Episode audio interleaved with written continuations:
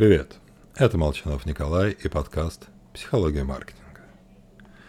В своих постах я периодически напоминаю, что когда мы вступаем в новую для себя область, всегда лучше обратиться за советом к эксперту.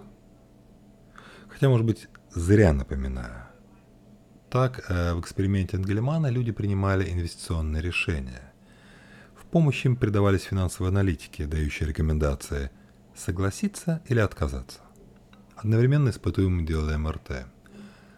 Так вот, мозг включался, а центры решения активизировались только в тот момент, когда мнение экспертов было недоступно. Остальное время люди предпочитали плыть по течению и просто соглашались с тем, что им советовали. Причем на сознательном уровне подобная пассивность отрицалась. Участники уверяли, что вне зависимости от наличия рекомендаций активно анализируют возможности. Хотя на самом деле Наличие совета со стороны эксперта расслабляет.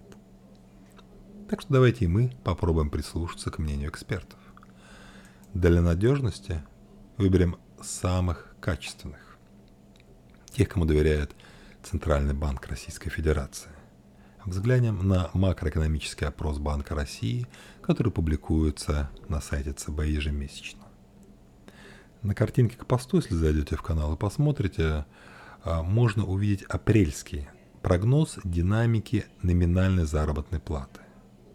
И диапазон мнений на 2022 год от 0,3% до 21,7%.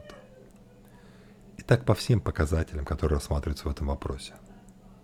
Потому что мнение экспертов, а это действительно уважаемые экономисты, расходятся в десятки раз – так что напоминаю еще раз.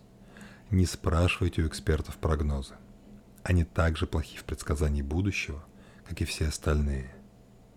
единственное, что у них стоит выяснить, так это какие средние показатели характерны для проектов, аналогичных нашим. С вами был Николай Молчанов и подкаст «Психология маркетинга».